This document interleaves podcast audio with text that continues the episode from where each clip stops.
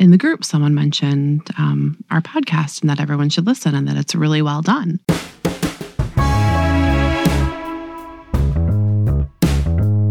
What did you just say? You say that again? You do. You're doing a good job, buddy. That's like the sign, right? Where things have shifted. It's like being a Lions fan. You just settle down. Greetings and welcome to another potentially useful episode of the TCAPS Loop podcast. My name is Larry Burden, and helping me ascertain the appropriate algorithm to accelerate podcast ascendancy, it's Danielle Brostrom. Before I acquiesce to her abundance of arithmetic acumen, I'd like to assail you with this week's TCAPS Loop moment of Zen. Computations are everywhere once you begin to look at things a certain way. Rudy Rucker. So, welcome, Danielle. Hi, welcome. Welcome Thanks. to our pre Thanksgiving podcast.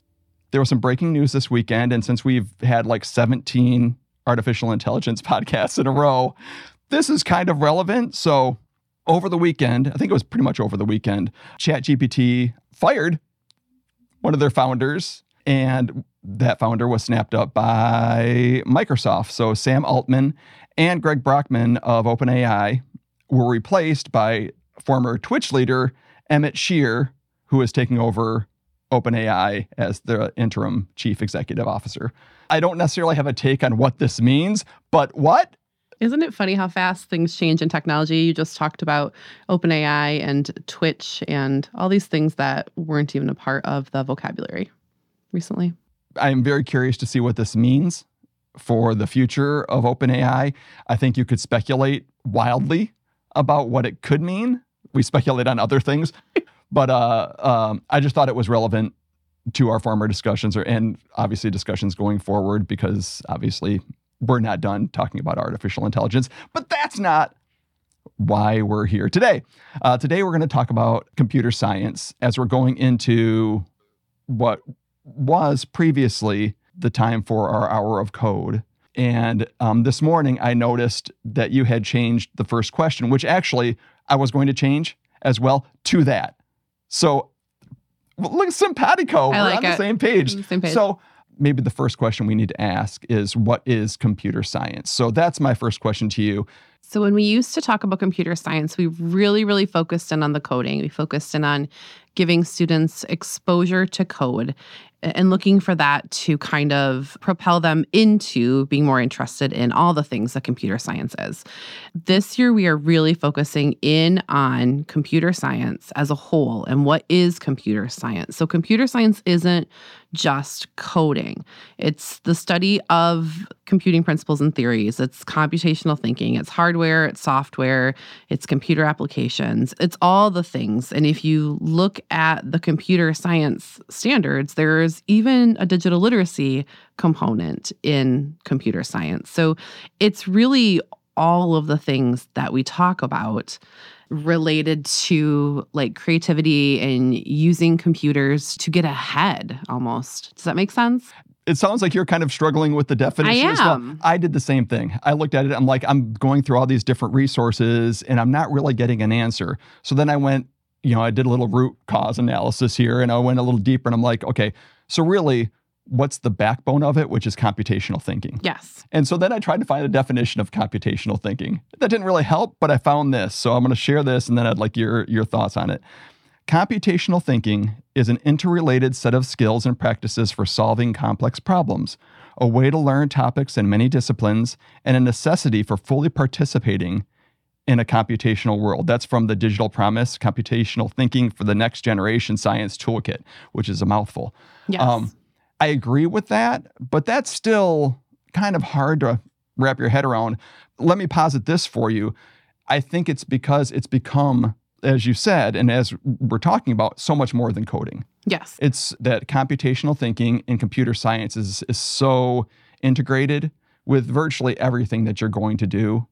So it's hard to just say, oh, we're going to learn some code and that's going to be enough. It's you need to work on how you're looking at the world. And that is computational thinking. That's the thought processes.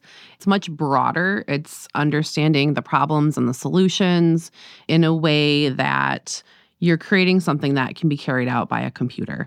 So when you talk about computational thinking, you're thinking of, or you're working through like, what is the problem?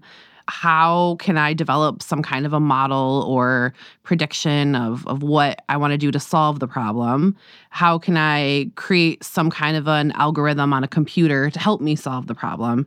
And then it's like testing it and debugging it and um, evaluating whether your solution works. So it's kind of working through that scientific method, but with technology problems. So you can see how when we talk through this, you're thinking, okay, so that connects to engineering you know engineers solve problems. And that that does connect to coding because we we're going to code the solution. And computer science is just this behemoth that touches all these different content areas isolating it into just coding or just one thing is doing it a huge disservice because it does connect so easily to all these other content areas we've talked about design thinking, computational thinking. I'm getting a sense that they've merged, that these are not two separate things. These are now aligned because so much of the things that we would apply to design thinking are applied to a more digital environment now. I think so, yes. Have we set a platform for moving on to the next thing? For today's discussion, yeah. yes. Okay. Let's let's break it down a little bit into actionable terms in Michigan and all over the US, there's a big focus on reaching students, all students with computer science, especially those not currently well represented in CS careers. And why is this important? And the first thing I thought about was what we had talked about last week, which is AI jobs. And when we're talking about equity, there was a stat that I had found. Demographics show that 67% of AI specialists are white and 91% are men. What? That's so surprising, Larry let's talk about equity first, maybe. I do think it is important to give students exposure to not only computer science and computational thinking and the principles within that, but it's also important that they can see the careers that are available to them, no matter where they live. And it's important that they see people that look like them in those careers, because if you can see it, you know that it's out there and you kind of know what you're working towards. If you're looking at who is not represented in CS, it's, you know, African Americans, it's Latinx, Native Americans, Pacific Islanders, it's women, uh, English language learners, uh, LGBTQIA, students with disabilities. All of those people uh, if you're not careful, will be left out of CS. And CS is some of the highest paying jobs or some of the fastest growing jobs. It can help prepare you for college. Some of the stats that we were looking at, if you want to go into computer science, just to be accepted into college for computer science, you have to have taken the AP exam. Well, if your school doesn't offer AP computer science, which a lot of our rural districts don't offer computer science, and I think only 55% of the kids in Michigan get computer science, you're already a step behind. And if you grew up like me in the UP, you didn't know that these careers even existed. So, again, if you're not seeing it and if you don't know about it, all those doors are automatically closed to you. And it's not fair. Obviously, that's fair. Fairness is a big part of it. But also, I'm reading a book right now, and it is called More Than a Glitch Confronting Race, Gender, and Ability Bias in Tech by Meredith Broussard. And she opens her book talking about the soap dispenser thing. Did you do you know about that? It was a couple of years ago that there was a a black man he was trying to use a soap dispenser and it wasn't recognizing his skin tone. So he had to go get a paper towel and use it and sure enough, then the soap dispenser would work. So when you have people left out of the design of tech, you end up with limitations like that. You know, I think of like AI and Alexa, and if you don't have people with different speech patterns or dialects or elderly people testing it out and being a part of those discussions, then you end up not servicing those communities and making some huge mistakes in the design and in the coding. I think the barrier of entry to these fields is so arbitrary and unnecessary there's a vocational education model here that makes a lot more sense for this field.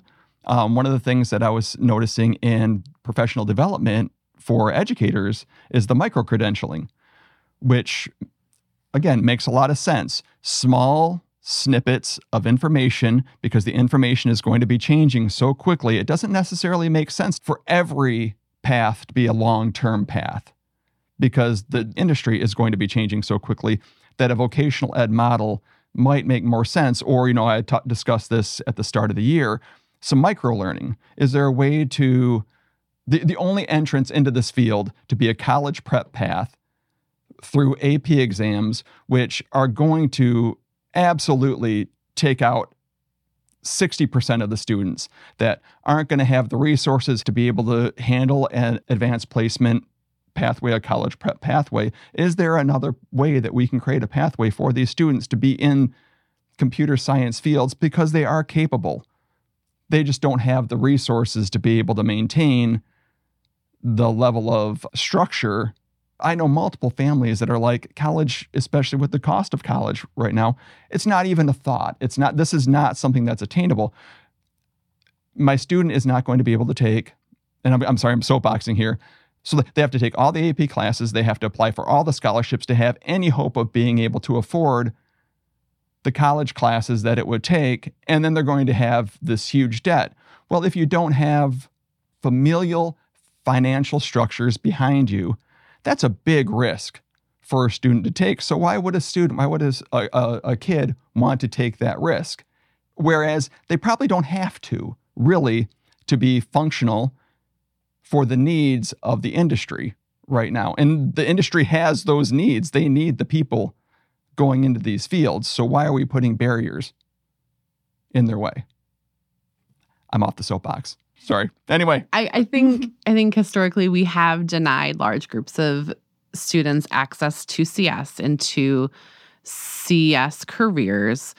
Sometimes the barrier is college for sure, and sometimes the barrier is financial. Sometimes the barrier is simply a counselor who steers them a different way everybody's doing the best that they can and the best that they know how. But when you know better, you do better. So the more we can talk about CS and why it's important and why it's beneficial to no matter what career you're going into. I mean, it's problem solving, you know, and why all kids need it and why these careers are good for all kids. Um, and why it's important to have all voices in the room. I think the more we can do that, the better off our kids are going to be. And maybe some of those barriers can come down. It's learning how to have an organized mind. This is not a bad thing. What is a foundational computer science class? Because it seems like there was a lot of advocacy for that as a baseline for growth in a district. There are two different classes that they're really pushing at the statewide level. One is computer essentially computer science like for coders and the other one is essentially computer science for like everybody. So having those two classes are kind of what I've understood that they talk about when they're talking about the foundational computer science classes, having those two offered to your high school students. And it would seem that Michigan is not where we would like to be as far as making that a requirement or even having large scale adoption? No, we're about halfway. In 2017, the Code.org Advocacy Coalition, they developed nine policy recommendations to make computer science a fundamental part of the state's education system. So, a 10th policy just came along this year, um, and that was a graduation requirement for computer science. So, there are things that, that are really measurable, which I like because a school district or a state can go through and they can say, okay, yes, we're doing that. Yes, we have this. Yes, we have this, but at what level? But there are things like creating a statewide plan for K 12 computer science. Well, we have that defining computer science and establishing standards for K 12 computer science. We have that. But now look at number three allocate funding for rigorous computer science teacher professional learning. We actually do have that. There's a grant opportunity through the state of Michigan that just came up. But again, you can see where, like, if you look at these policies, you're like, oh, we're missing that one. What can we do to help fill it in so we can have that available to our people? The IET grant and the 99B grant just came out recently from the state of Michigan, and that should help with some of that professional learning um, around computer science. So, continuing on those policies, number four, implement clear certification pathways for computer science teachers at elementary and secondary level. So, what does computer science look like for an elementary student and a teacher, and how do we get them prepared? That's a tough one. You know, there are others on here that we definitely have a long way to go requiring that students take a computer science class to earn a high school diploma. That's a big one. Creating programs of institutions at higher ed to encourage all pre-service teachers to have exposure to computer science. We've got some some way to go on some of these for sure. It'll be interesting to see how the more we work through these policies and work on making computer science more foundational in our state because other states are further ahead, it'll be interesting to watch this and see how, how much we can offer our students. I see a difficulty. It, it's great that there's grants out there to support this. At the same time, the schools that probably need those grants do not have the administrative flexibility to have a grant writer or somebody that's writing those grants. So I, I do wonder if that's a another equity issue where it's great that it's there, but the people that actually need it aren't going to be the ones that are getting those those grants. Yeah, 100%. I'm glad somebody's getting those grants. I'm not I'm not, you know, completely disparaging the effort, but it would be nice to have maybe some more targeted allocations there. I agree. Uh, Michigan did pass $4 million for computer science in 2023. So that was the first time that they had fully dedicated funding.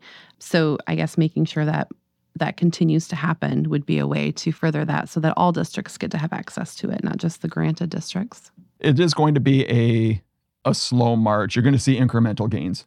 You know, when we were talking about AI last week and we were talking about maybe the pace of growth in educate in the educational field isn't really where we would like it to be. This is another case where we do have to be pragmatic and realistic about what can change, but we can definitely push and hope that it changes faster because this is definitely something that we need to have more movement on.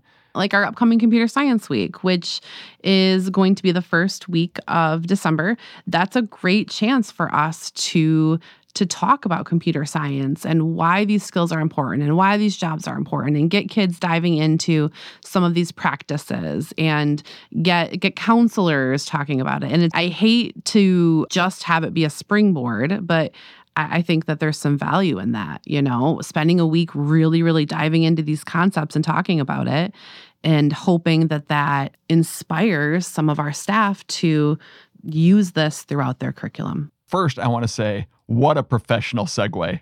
I've learned some things well, in the well years. Well done. Well done. So, with Computer Science Week coming up, what can we expect? From secondary, they are doing a big focus on AI because, you know, that's a thing. And computer science does relate to AI quite a bit.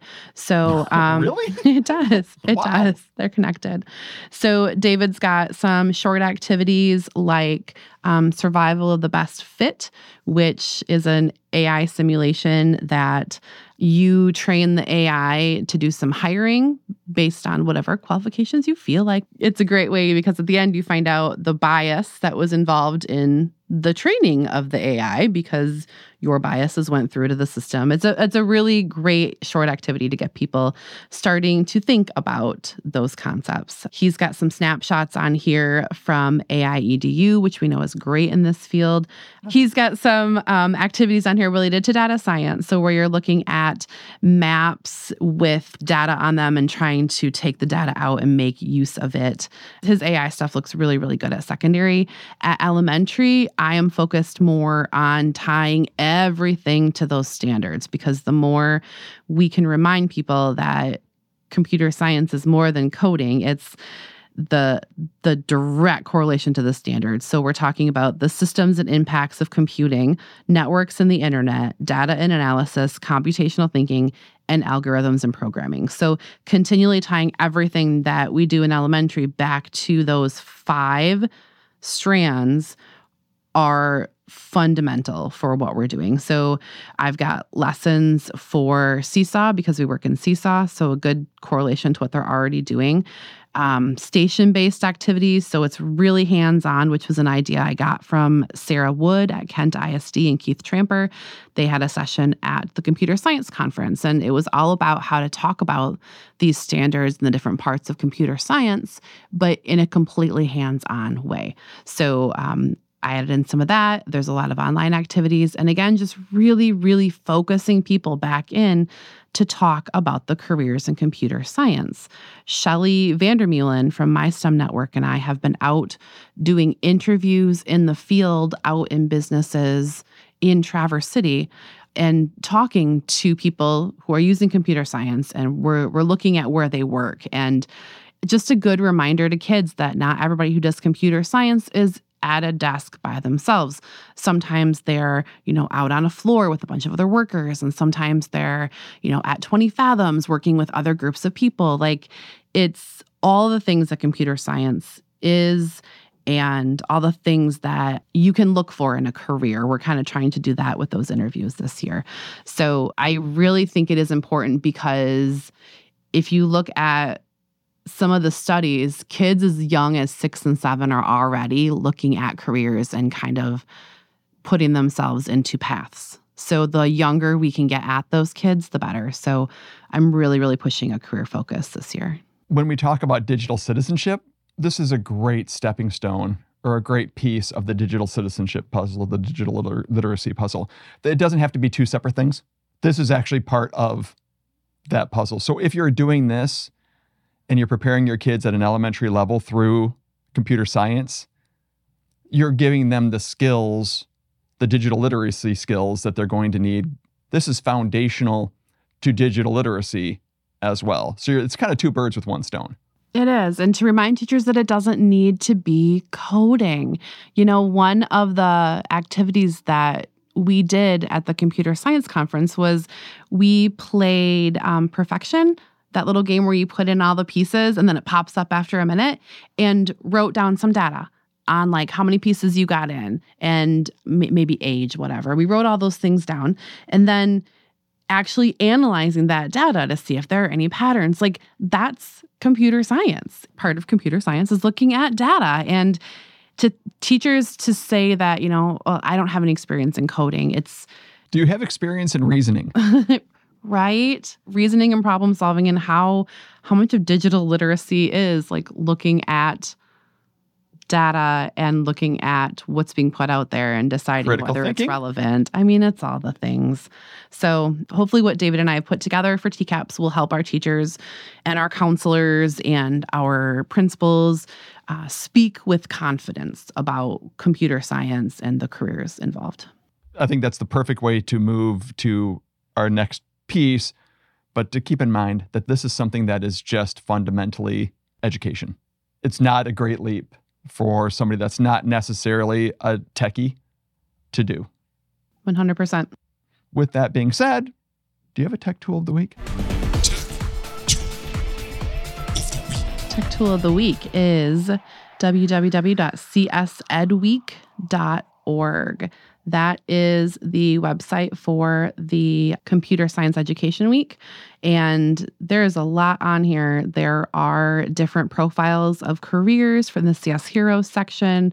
There are sample lessons. There's some advice on how to start a computer science class in your area. Um, there's just a lot here between how to teach and explore it, but also how to advocate for better computer science education and policies about computer science. So, csedweek.org. Uh, anything else for the good of the order? Nothing. Where can you be found, Danielle? At Brostrom DA on LinkedIn and Instagram and formerly known as Twitter. There we go. Uh, TCAPS Loop can be found on LinkedIn, Facebook, Twitter, Instagram. TikTok is on the back burner with the gravy right now. Uh, rate, review, subscribe to the podcast on Apple Podcasts, Google Podcasts, Spotify, Pocket Cast, Podbean, Castbox, Overcast, or wherever else you get your ear candy. Thanks for listening and inspiring. I also have some advice for us from Okay. my eight year old. She said, Mom, I listened to your podcast. Oh, oh no, this is going to hurt. you need to be less goofy.